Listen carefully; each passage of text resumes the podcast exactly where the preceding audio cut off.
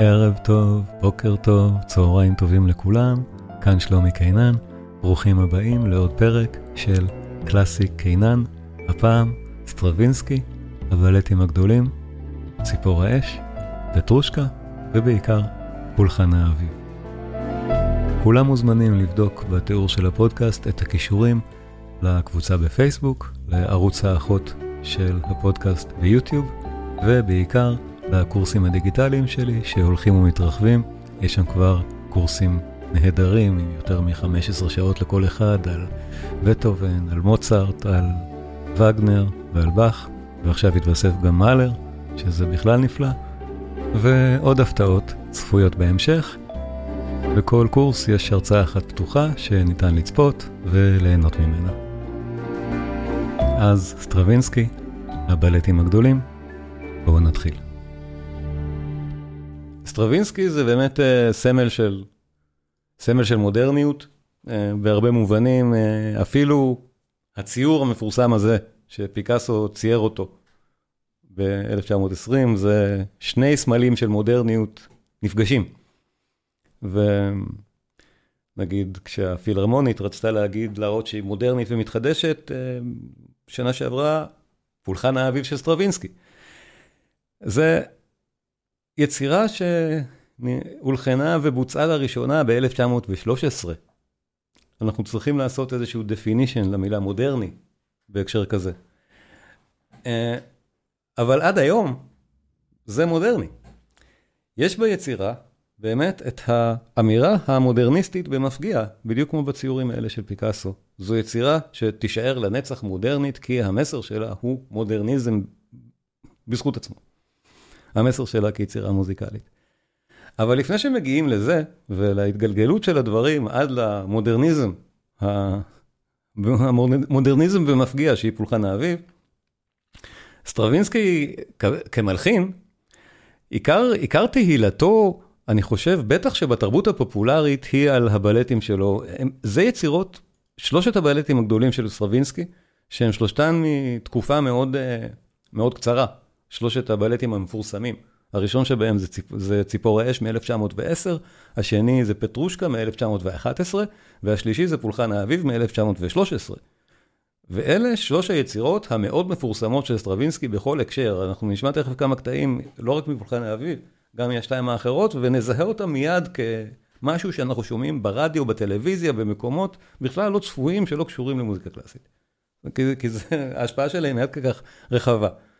אה, אז, אז כן, אז בדרך לפולחן האביב, בואו, בואו נעקוב אחרי, אחרי הקריירה הדי מטאורית של סטרווינסקי, מציפור האש ואילך, עד, עד, עד פולחן האביב, ואנחנו נשמע כמה קטעים מפורסמים ומכוננים מהיצירות האלה, לא, לא נשמע אף אחד, אף אחד במלואה, אבל בטח בשביל להבין מעט את, ה, את העניין ב, ביצירות מופת הענקיות והמאוד מאוד ידועות האלה של סטרווינסקי.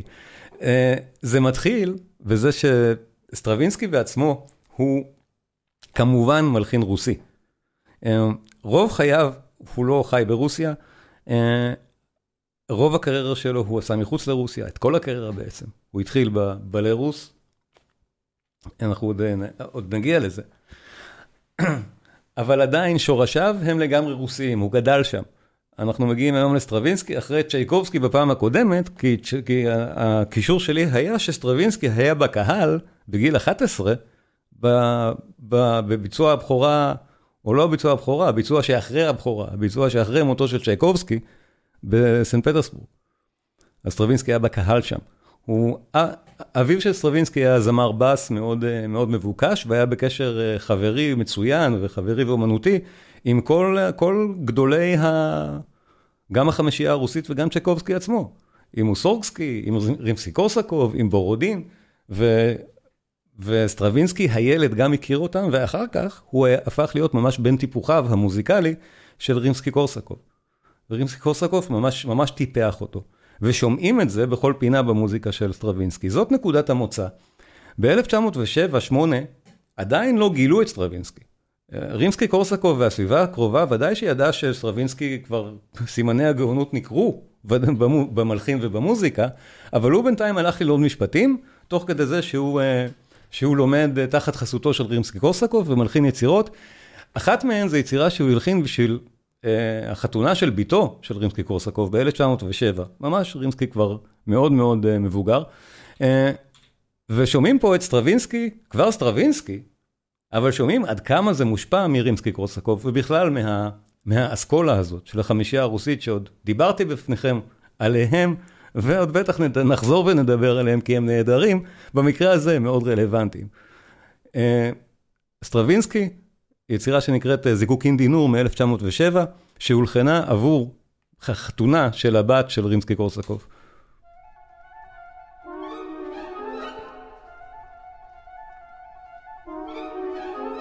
אפשר לזהות מיד מי שמכיר את רימסקי קורסקוב או זוכר את הסגנון הזה.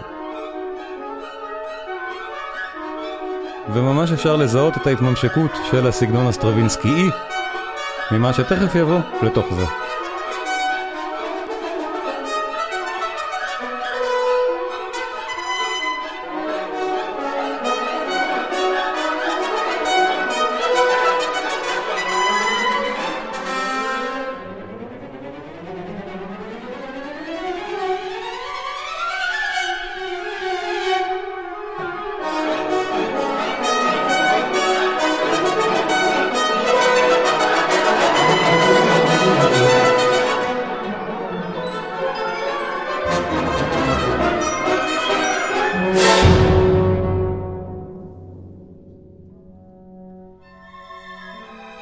האימפרסריו, סרגי דיאגילב,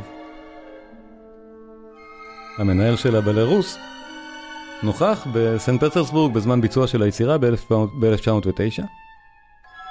מאוד התלהב, הוא בדיוק חיפש מלחין בשביל ההפקה הבאה שלו שתהיה מבוססת על ציפור האש, שזו אגדתם רוסית. והוא שמע את זה והתלהב. וזה השידוך מגן העדן, סטרווינסקי ודיאגילב. שיתוף פעולה יצירתי נהדר. שניהם היו גם בקשרים מעולים כנראה אישיים, עד אחרי הבלטים האלה שהיה ביניהם איזה סכסוך כספי, אבל זה דיון, סיפור ליום אחר. בכל מקרה, מקוצר זמן לא נשמע את היצירה המקסימה הזאת עד תומה, למרות שהיא בהחלט מומלצת להאזנה בלי קשר למי שלא מכיר, כי היא באמת פחות מפורסמת, אבל ציפור האש, שבעצם שלוש שנים אחר כך, או שנה אחרי שדיאגילב שמע את זה, כבר מאוד ידועה. והיא מתחילה ככה.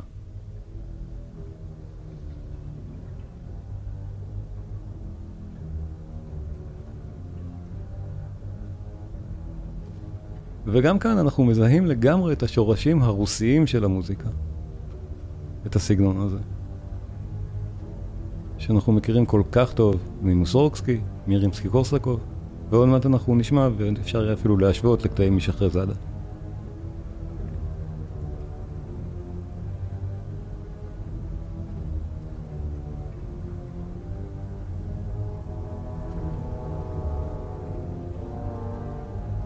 יש הרבה מאוד הקלטות נהדרות של המוזיקה של סטרווינסקי, כמובן. אני בחרתי היום כמה אהובות עליי, אבל יש באמת המון. זה ברנסטיין, אחד מהמקדמים הגדולים של המוזיקה הזאת, אם הייתה צריכה קידום. ברנסטיין אגב, התראיין לא פעם ואמר שלדעתו פולחן האביב זו היצירת מוזיקה הכי גדולה של המאה ה-20. הייתה לו נטייה למה שנקרא היפרבולות, לא יודע איך אפשר להגיד על משהו שהוא הכי, אבל זה מה שהוא אמר, זו דעתו, מאוד אהב את סטרווינסקי. זו הקלטה שאנחנו שומעים, הקלטה מופתית, היסטורית, יפהפייה.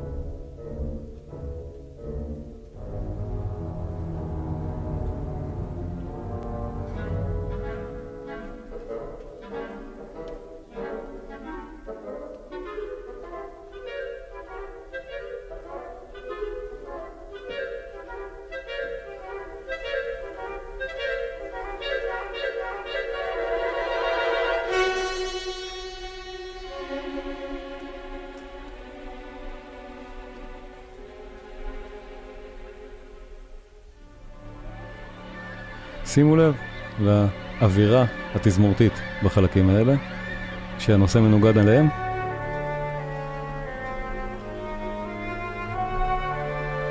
ופה ממש אפשר היה לחלום לרגע שהמוזיקה היא של רימסקי קוסרקוב.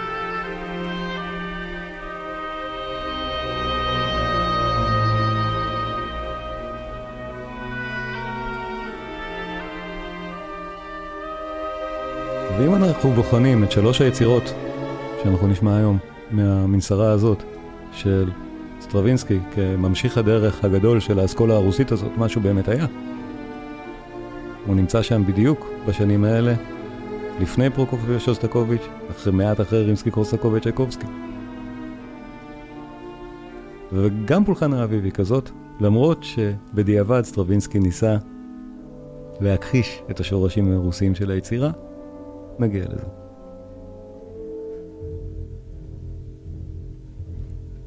הפתיחה הנהדרת הזאת היא סצנה למחול, אבל שוב, אנחנו שומעים עכשיו את גרסת הסוויטה התזמורתית של היצירות. סטרווינסקי הפך את כל הבלטים האלה מיד לסוויטות תזמורתיות, שאחר כך, פולחן האביב למשל בגרסתה הקונצרטנטית התזמורתית, בוצעה הרבה הרבה יותר מהבלט לאורך הרבה מאוד שנים אחרי 1913.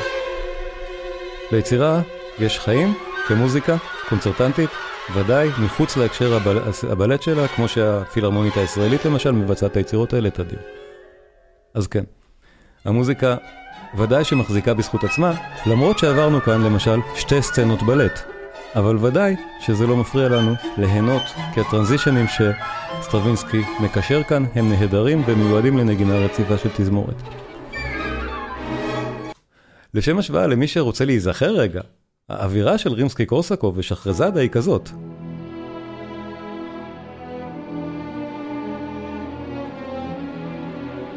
כשמציגים את זה גב אל גב, הקשר נהיה יותר ברור. אבל חלקים אחרים ומאוד רחבים במוזיקה של מוסורסקי, של בורודין ושל רימסקי קורסקוב משחקים תפקיד חשוב מאוד בכל הפיגורציות המלודיות והאחרות שאנחנו נשמע עכשיו אצל סטרווינסקי. זה מאוד בולט. וזה מקסים, למשל, כשאנחנו שומעים את הקטע המפורסם הבא מתוך ציפור אש. גם. מוטיב שרימסקי לא היה מתבייש בו, רוסי בעליל ונפלא. מפורסם כל כך. ה-Infernal Dance of King קצ'שי. אף פעם לא יכול לבטא את השם הזה. נהדר.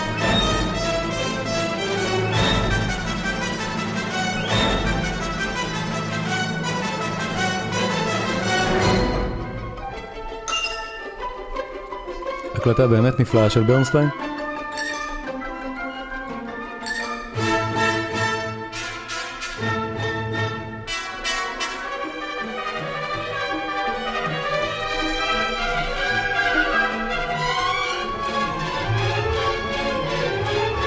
זה בהחלט הולם שהמוזיקה תהיה בסגנון רוסי, כשזה מיועד לבלט שנקרא בלה רוס, בלה, בלט רוסי, אמנם בפריז, אבל שמייצג סגנונות רוסיים. ודיאגילב עוד הביא מוזיקה רוסית לפני סטרווינסקי. הוא היה אחראי לפופולריזציה של באמת של מלחינים כמו בורודין וכמו מוסורקסקי בפריז.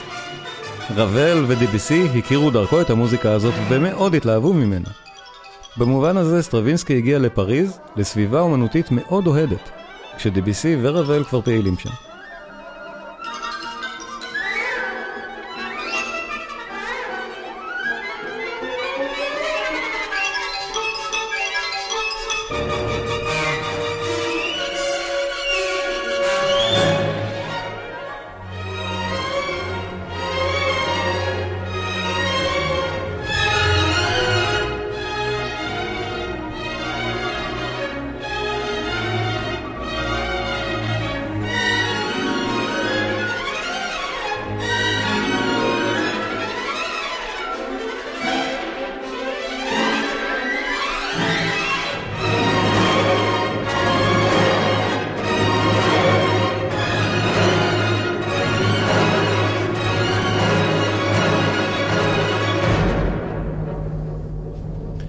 אפשר להבין שכשזאת המוזיקה, המלחין הופך להיות כוכב על באמת, וזה מה שקרה עם סטרווינסקי, כשזה ההפקה עולה על הבמה, וזה בדיוק מה שקרה ב-1910.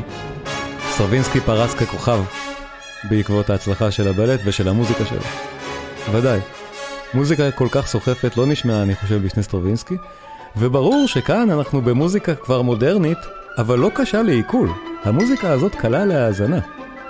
בפולחן האביב, אנחנו עוד נגיע לזה, המוזיקה לא קלה להאזנה כבר. יש הבדל. יש distinction די רציני בין הדברים.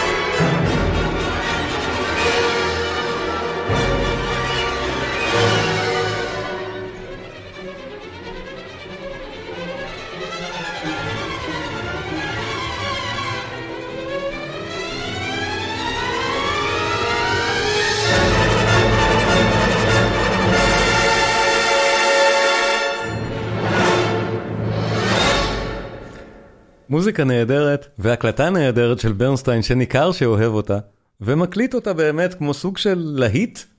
ככה הוא מתייחס לזה. זה נהדר, בואו נשמע את הפינאלה של ציפור האש. גם כל כך מפורסם, כל כך נהדר, והיה בכל כך הרבה מדיות, בסרטים, בטלוויזיה, בהמון מקומות.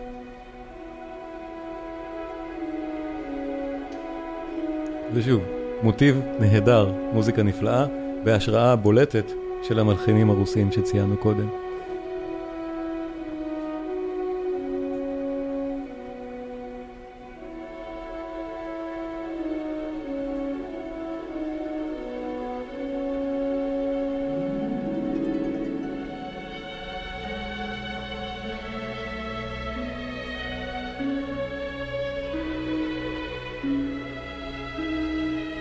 כותב מקסים מוזיקה עם נוכחות, כן. ואורה כותבת בורודין, כן, בורודין זה אחת ההשפעות הגדולות פה בלי ספק, נכון. אני בהחלט, אני אעשה הרצאה על בורודין מתישהו, זה בהחלט שווה.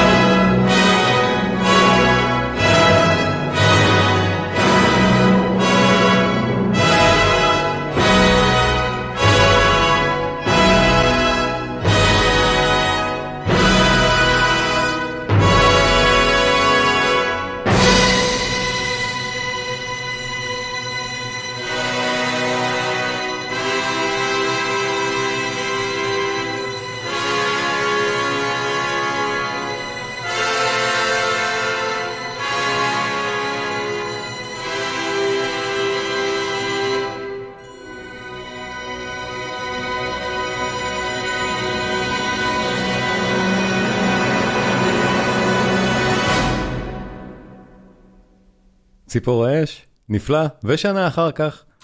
הרעיון עצמו היה באמת של סטרווינסקי. השותפות בינו לבין אה, דיאגלב הייתה כל כך כבר אינטימית וטובה, שהרעיון לפטרושקה היה של סטרווינסקי, הוא החליט אה, להלחין סתם כי בא לו משהו על אה, תיאטרון בובות רוסי מסורתי, ודיאגלב נדלק מסטרווינסקי על הרעיון.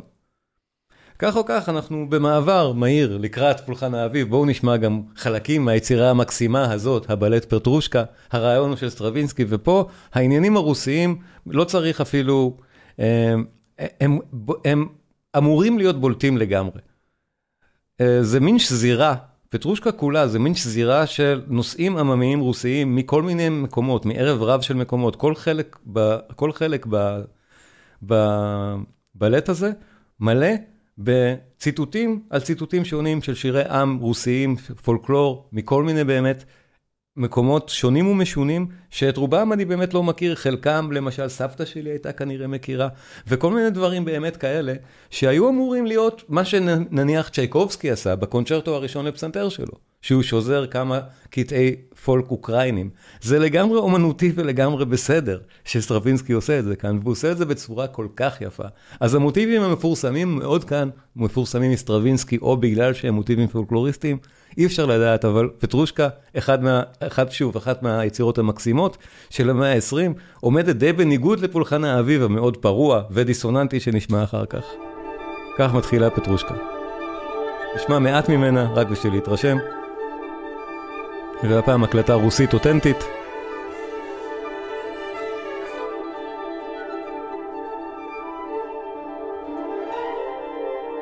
פה אנחנו עם גרגייב, הקלטה חדשה יחסית.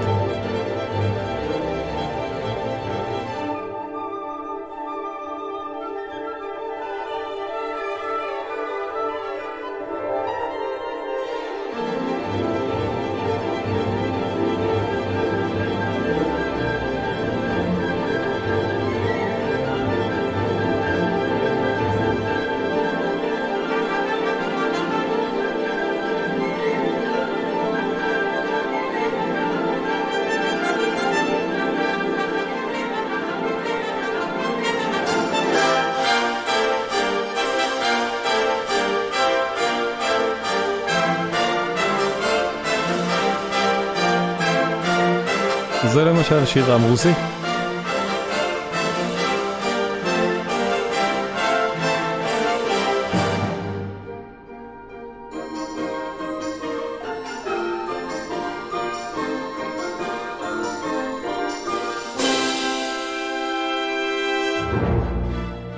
והנה, עברנו למחול הבא של הקהל הגדול. פטרושקה זה באמת בלט מאוד מאוד חמוד. אין... אה, והמוזיקה היא בהחלט בהתאם. האזנה כיפית לגמרי. סטרווינסקי נשמע לפעמים כבד ומודרניסטי, אבל המוזיקה מקסימה פשוט.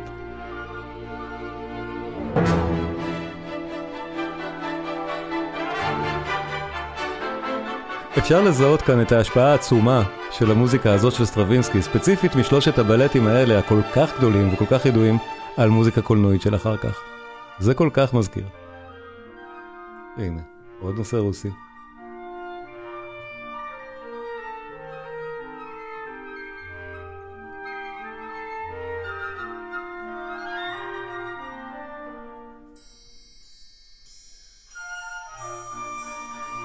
התפאורה המקורית של הסצנה הזאת, הציור, גם כותב הליברטו של הבלט. צייר את התפאורה, אבל הרעיון המקורי היה של סטרווינסקי, ומה שמעניין שהמוזיקה באמת הולחנה לפני הליברטו, לפני הכל.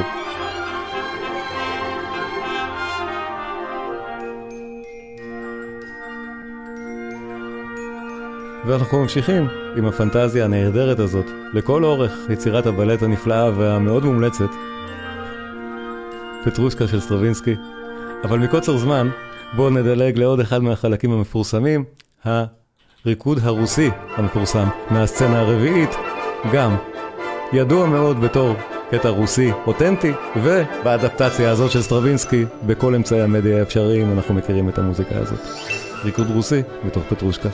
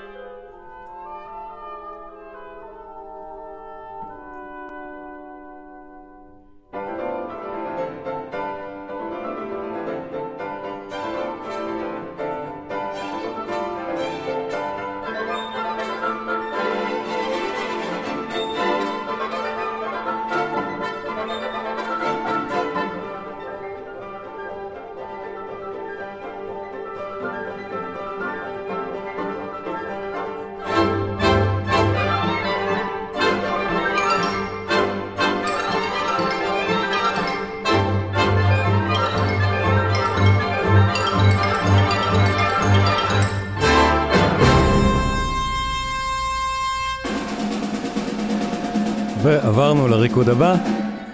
מומלץ מאוד, גם פטרושקה, אבל אנחנו, אני רוצה לעבור באמת עכשיו לפולחן האביב, ועד עכשיו שמענו מוזיקה שהיא נעימה, פולחן האביב קצת משתנה, למרות, למרות שבהקשר הזה, עכשיו ששמענו את זה ככה, אחרי הקטעים מכאן, הקטעים מפולחן האביב לא יישמעו אולי כל כך מאיימים. אה, מודקה, אתה איתנו? רגע, בוא נעשה שתוכל לדבר. שלומי, אני חושב שחבל שאני אכניס כאן איזה משהו אישי, אז... למה? בוא, ש... אני רציתי לשמוע, מה... בוא, תספר לנו. אני אעשה את זה מאוד מאוד קצר, כי חבל. חבל על הזמן לשמוע לא, על סטרווינסקי. אחרי שהגעתי ללהקת הנחל ועבדתי עם דובי זלצר, קבענו יום אחד ללכת לקונצרט של הפילהרמונית באולם אוהל שם, עוד לפני שהיה אה, היכל התרבות. וחיכיתי לדובי זלצר בחוץ, והוא פתאום מגיע עם איזשהו ספר ענק גדול ביד, ואני שואל אותו מה זה, והוא אומר לי זה פרטיטורה.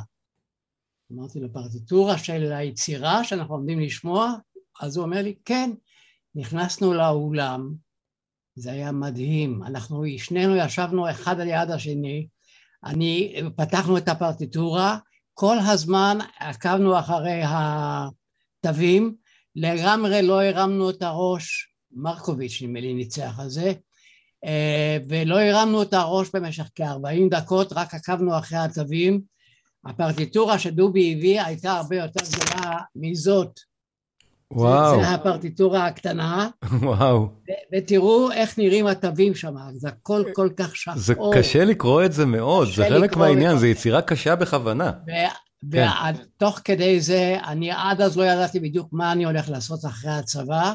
באותו ערב החלטתי שאני הולך ללמוד מוזיקה. זה הודות לסטרווינסקי, הודות לדובי זלצר והודות לתזמורת הפילהרמונית. ולכן אני אנחנו יחד כולנו פה, ואני איתכם נפלא, ואני אוהב מאוד את היצירה הזאת, ואני רץ אחריה לכל מקום שרק אפשר. תודה נהדר, רבה. נהדר, תודה רבה מודקה. תודה, איזה, איזה כיף. איזה יופי של התנסות. אז כן, פולחן האביב זה באמת יצירה מאלו שנמצאת, אה, ש, שנמצאת שם גבוה ב, ביצירות של המאה ה-20, והסיבות היא באמת שה... מטבע בריאתה היא יועדה להיות אמירה, כמו שאמרתי בתחילת הערב, אמירה מודרניסטית, גם על ידי דיאגילב וגם על ידי סטרווינסקי עצמו. סטרווינסקי לא מכחיש את זה. יש פה הרבה מאוד עניינים, באמת, אם אנחנו באים לנתח את זה כמוזיקה, עניינים שנעשים בכוונה בשביל להיות צורמים, צורמים, להיות מה שנקרא דיסוננטים. וזה בכוונת מכוון. הדבר אמור להיות דיסוננטי ולצרום ולהיות אסתטי בו זמנית. הגאונות היא לעשות את זה באמת אסתטי בו זמנית. זה הקושי. אבל בגלל שהיא בכוונה כל כך דיסוננטית וכל כך צורמנית, שוב במרכאות, היא נשארה, נשארת מודרנית לתמיד. במובן הזה זה מקביל אולי לאומנות מודרנית מכמה סוגים אחרים. סטרווינסקי מסביר את זה גם בעצמו, ואפשר באמת לראות, לא קשה לראות איפה הוא עושה את זה כאילו בכוונה. אבל הנקודה שבאמת סטרווינסקי הוא מלחין עם כל כך הרבה כוח, שזה בכלל הדיסוננט הצורמני הופך להיות משהו באמת מאוד מאוד חזק בקונטקסט של המאה ה-20, וזו יצירה באמת מכוננת שהשפיעה עמוקות על כל מה שקרה אחריה. זה שיא השיאים של מה שסטרווינסקי בעצם פיתח במה ששמענו עד עכשיו, רק בלי ההתחנחנות בכלל, אלא פשוט ללכת עד הסוף על הקווים הדי מודרניסטיים האלה, ובכוונה, כמו שהוא בעצמו מנתח, אני אשמיע בחלקים כמה חלקים מהיצירה, ודאי שלא את כולה, רק בשביל להתרשם למה, למה אני מתכוון. זו יצירה באמת מאוד מפורסמת, וודאי שאפשר לשמוע את כולה. אבל חשוב גם לציין שהבלט עצמו היה יש, יש סביבו את העניין של הסקנדל הגדול, של אה, הבכורה זרקו עגבניות והיו אה, צעקות בקהל ומכות ומריבות ו, ופלגים שאוהבים ושונאים וכל טררם אומנותי שלם וסקנדל גדול מסביב לזה. עכשיו, זו יצירה באמת מודרניסטית. הסקנדל כנראה, שוב, בספר נניח של אלכס רוס, בספרים חדשים, מסופר שהסקנדל כנראה הוזמן על ידי דיאגילב. ואחר כך, חמש ההופעות האחרות של הבלט היו מפוצצות בעקבות אותו הסקנדל. גם אמירה מודרניסטית מאיזשהו סוג. אבל איכשהו במוזיקה עצמה, הסקנדל לא כל כך דבק. גם בשיאו של הסקנדל, כל העיתונאים כתבו שמסכן סטרווינסקי. שהבלט כל כך גרוע, אבל הוא, המוזיקה שלו היא גאונית. המוזיקה לא, פולחן האביב אף פעם לא היה סביבה באמת סקנדל. יש מנצחים שלא אהבו אותה אז ואמרו את זה, ועדיין ניצחו עליה. אבל, אבל כשבפעם הראשונה פולחן האביב בוצע באופן קונצרטנטי, לא בבלט, וזה קרה בסך הכל חצי שנה אחר כך, ב-1914, זה בוצע כבר כיצירה קונצרטנטית, זה הצליח מאוד, וסטרווינסקי, התיאורים זה שהוא נישא על כפיים, בהערצה. אז כן, היצירה היא מאוד חזקה, יש לה הרבה מאוד כוח. בואו נשמע, הפתיחה המאוד מפורסמת שסטרווינסקי בעצמו אחר כך אמר בחצי פה, כן, זה מבוסס על נושא עממי רוסי.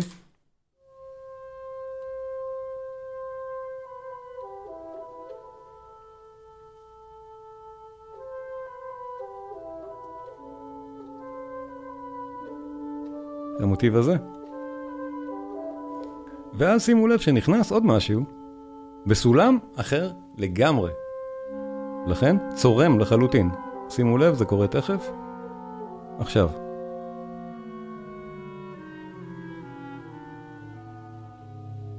זאת אומרת, יש לנו שתי מלודיות. אחת,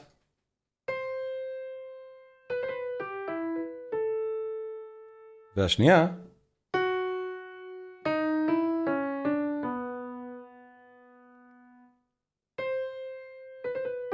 אין שום קשר ביניהן בכלל, והן מנוגנות זו על זו, כאילו... זה מה שנקרא פוליטונליות, יש לזה שם במוזיקה. וזה אותו דיסוננט מכוון שסטרווינסקי מייצר פה לכל אורך היצירה. בוא נמשיך מהנקודה בה הפסקתי, ושימו לב איך כל הזמן יש דברים שמתנגשים ככה, אחד עם השני, בכוונה, ויוצרים את הדיסוננט הדווקא מאוד ערב, כי סטרווינסקי הוא גאון בזה.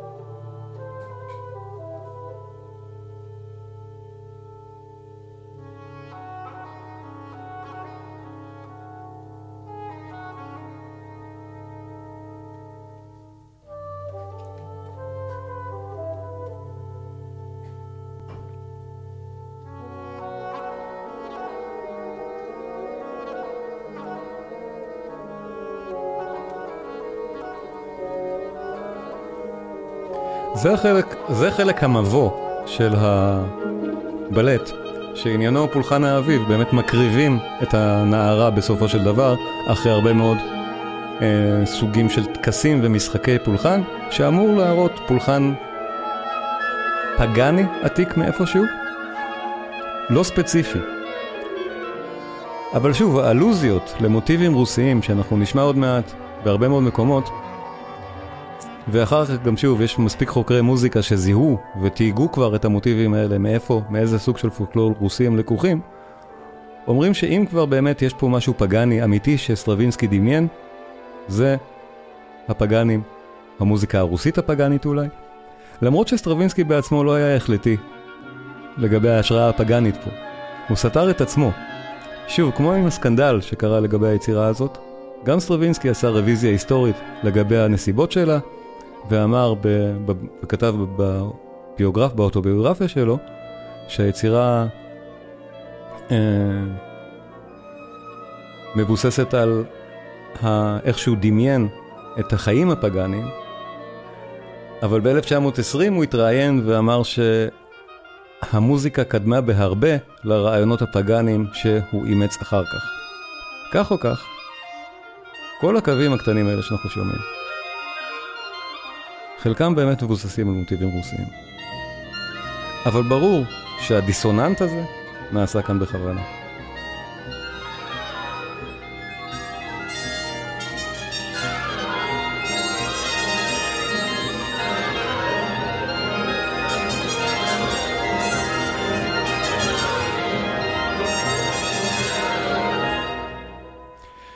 ואז חזרנו לנושא הראשון, שוב, אותו נושא שמבוסס על פולקלור רוסי.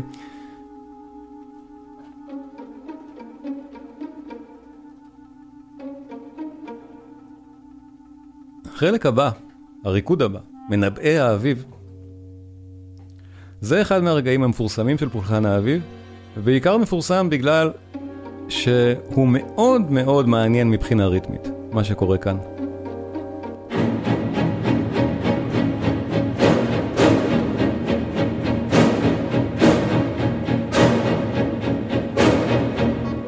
ואם צריך להגיד טקס פגאני, זה מה שנאמר פה במוזיקה.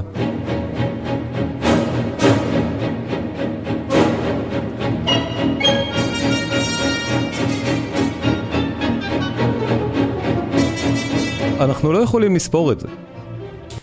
אה, הרקדנים מאוד התקשו עם הפעמות הנעצרות המוזרות האלה פה.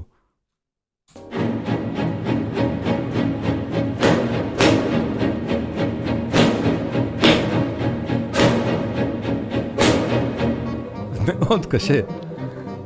זה לא על שום, על שום דבר.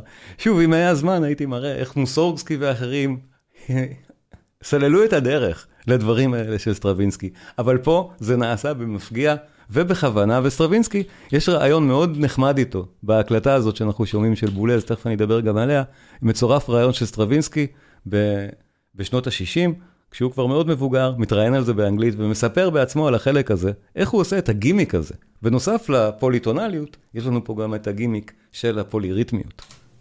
When I wrote the beginning of the dance of the sacre, just in this room, it was a chord I found out, which was very pleasant to my ear and very significant. And it meant harmonically a lot of things.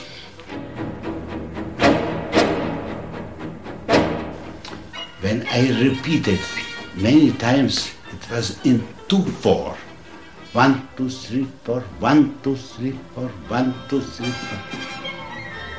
I gave different accents in different measures. So, when I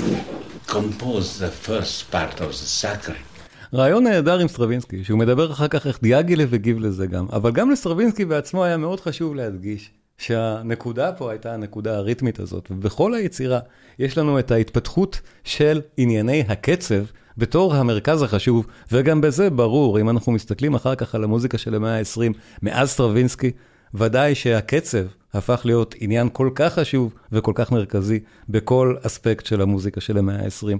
אז אצלו, בטח, זה גם המרכז של היצירה. מקוצר זמן, בואו נדלג ונשמע את סופו של חציו הראשון של הריקוד, יש, הוא מחולק לשני חלקים. הסוף של החצי השני זה ה-adoration of the earth, מתורגם לעברית, אה, נשיקת האדמה, ומיד ריקוד האדמה, dance of the earth, ריקוד מתוך האדמה.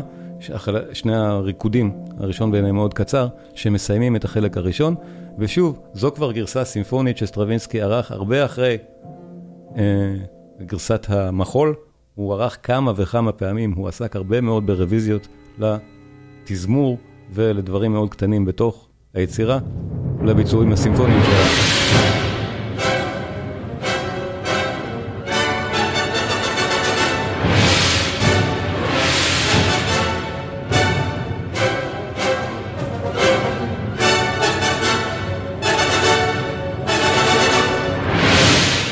ההקלטה שאנחנו שומעים, של פייר בולז, אחד מהמלחינים המודרניים באמת המוערכים ביותר ומנצח של רפרטואר מודרני, מאוד מוערך ומאוד מחובר לזה.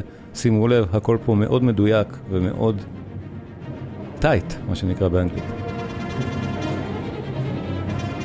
ביצוע שנחשב באמת, בצדק, להיות אה, סוג של reference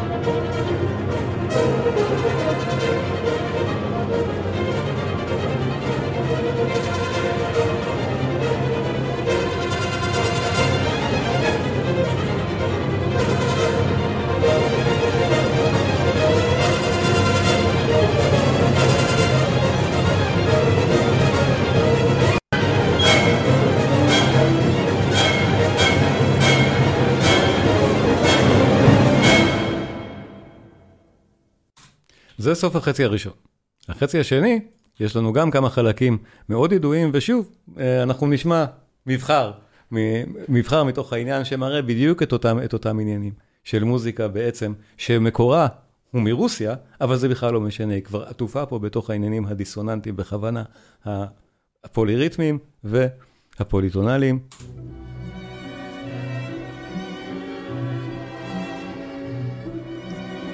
המעגל המיסטי של הנערות הצעירות.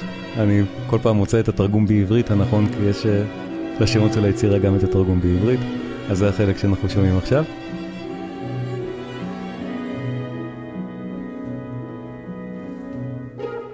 אז אה, כן, נשאלתי נורית האם מלחמת העולם הראשונה השפיעה על יצירותיו? ודאי, גם השנייה.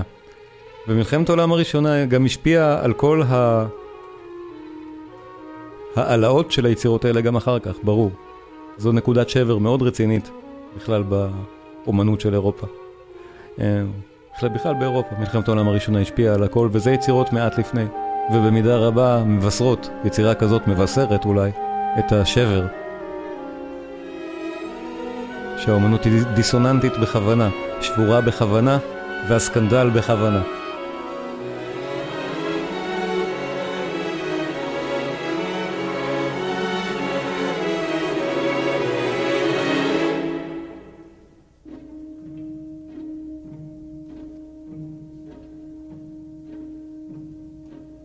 אז למשל, הפרגמנט ששמענו עכשיו, אפשר לזהות את מקורותיו הרוסיים, אבל בהקשר כזה, באמת כבר נשמע לגמרי מודרני.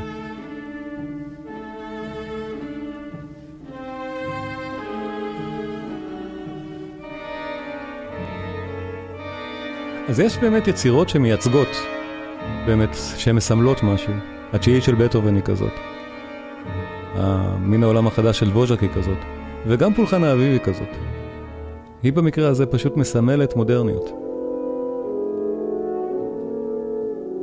עד היום.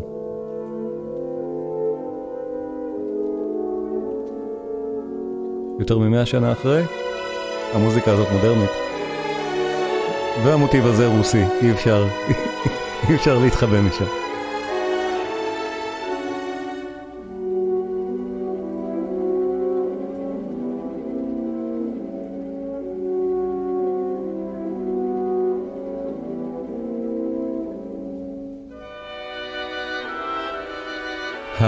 ההעלאה הראשונה של היצירה, של הבלט, הייתה מאוד מורכבת.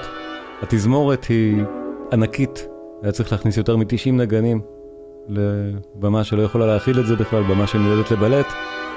עשו כמות של יותר מפי שתיים חזרות ממה שעושים בדרך כלל. בגלל שזה כל כך קשה לרקוד לקצב כזה לא אחיד. הרקדנים והכוריאוגרף צריכים איכשהו ללמוד, והכוריאוגרף לפי סטרווינסקי לפי עדותו של סטרווינסקי, גם לא יודע לקרוא תווים, אז התקשורת הייתה קשה.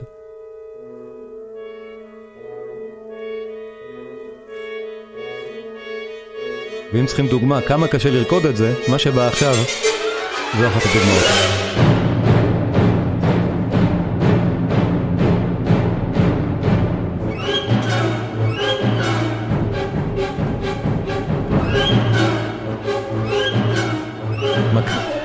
בעברית זה נקרא מתן כבוד לנערה הנבחרת. הנערה שהולכים להקריב אותה תכף. אז גם המוטיב הזה של הנערה שמקריבים אותה, הפגאנים, ה... גם זה אופנתי. בטח, בתחילת המאה העשרים. כרעיון ליצירה אומנותית. איך הפגאנים בסופו של דבר עושים את כל הריטואלים שלהם עד הריגתה ודמה של הנערה.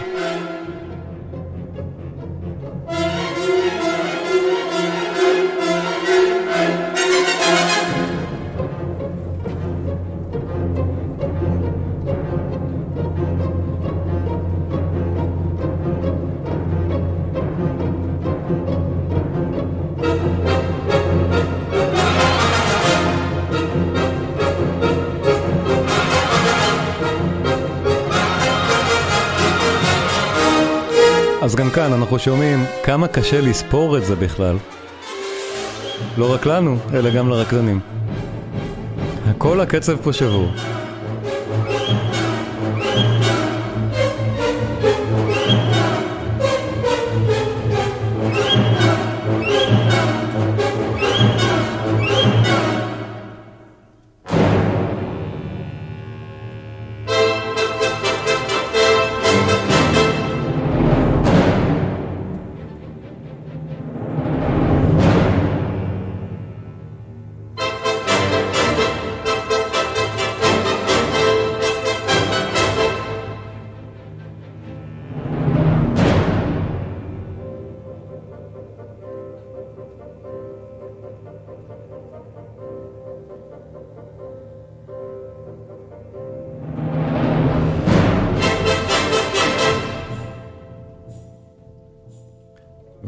נדלג ונשמע את הסוף, הסיום של היצירה, הזמן טס שנהנים, אין מה לעשות אבל. בואו נשמע את הסוף, את הריקוד הקורבן.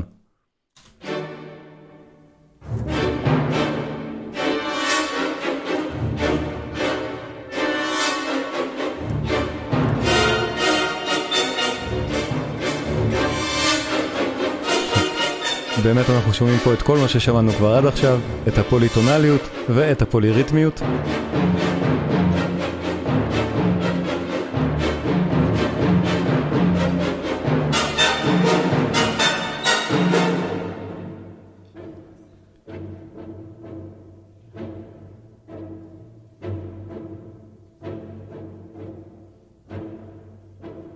כן, הזכרתי את ניג'ינסקי, וזה גם תמונה של שניהם. סטרווינסקי וניז'ינסקי. תלבושות לפטרושקה.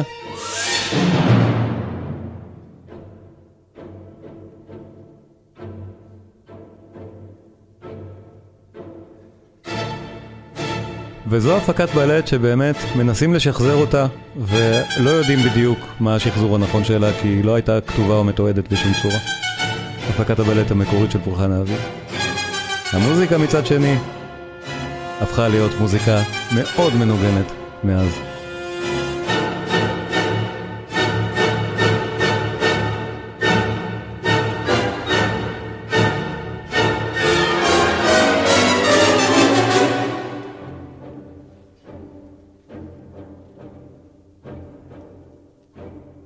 אז כששומעים באמת את, ה, את פולחן האביב, אולי קצת חבל שזה לא נשמע באמת כמו ציפור האש, או כמו פטרושקה, שסטרווינסקי הולך פה על מודרניות עד הסוף.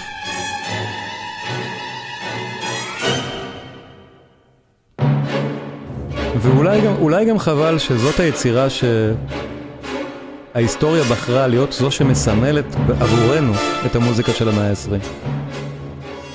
כי יש המון מהמוזיקה של המאה ה-20 שהיא קלה להאזנה, או קלה יותר להאזנה, לאו דווקא מודרניסטית במפגיע, לאו דווקא פוליטונלית או פוליריתמית במפגיע.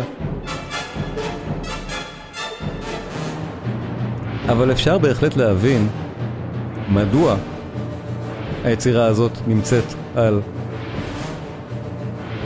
מורמת כל כך גבוה. היא באמת יוצאת דופן.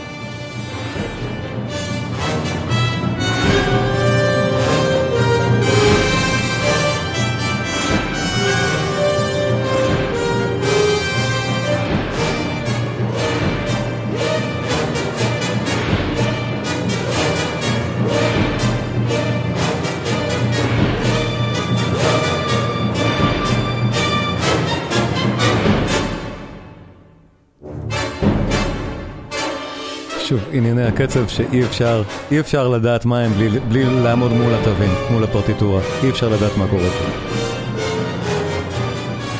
שוב, זו הקלטה שאנחנו שומעים, אני בחרתי לשים תמונה אחרת כאן, פשוט כי זו תמונה הרבה יותר יפה של הקלטה נהדרת גם. גם דותו נהדר. אבל ההקלטה הזאת של בולז היא עוד הקלטה מעולה של היצירה ו...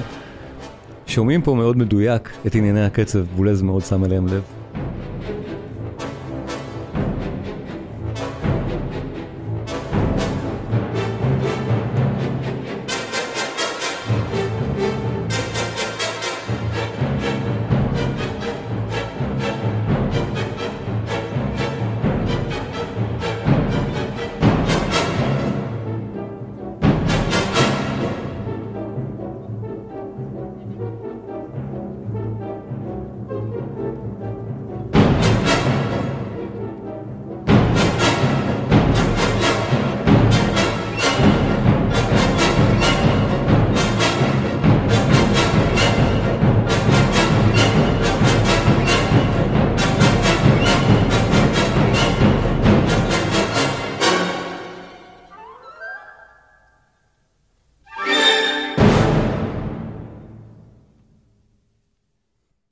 תודה רבה לכם. לפני שנפרדים, תנו לי לספר לכם על הקורסים הדיגיטליים שנמצאים כבר ברשת. קלאסי קינן, הקורסים הדיגיטליים של שלומי קינן, הקורסים מיועדים לחובבי מוזיקה מעמיקים שרוצים לדעת יותר. המפגשים מועברים בלשון בהירה וקלה, בלי צורך בקריאת תווים או השכלה מוזיקלית. השיעורים כוללים גם המלצות על ביצועים והקלטות של היצירות. בכל קורס יש שיעור פתוח אחד לצפייה ללא תשלום, מה שאומר שזה שווה, אפילו אם אתם לא רוצים לשלם עליהם, יהיה לכם שם תוכן לראות בחינם. הקורסים שכבר יש, באך, מוזיקה מגן העדן. עמדאוס, המוזיקה האלוהית של מוצרט. מבוא למוזיקה של ריכרד וגנר. בטהובן, העוצמה והיופי. וחדש, מאלר, המשורר הסימפוני. כל אחד מהקורסים האלה יותר מ-15 שעות, וכל הזמן מתווסף גם עוד חומר. הקורסים עצמם דינמיים, ואני מוסיף להם הרצאות נוספות ככל שאני בעצמי עורך אותם. אז זה כל הזמן גם משתפר ומשתדרג. מי שמעוניין לבדוק, הקישור נמצא בתיאור של הסרטון בו אתם צופים עכשיו. אני מזכיר לעשות subscribe, לעשות לייק, ואנחנו נשתמע בפעם הבאה.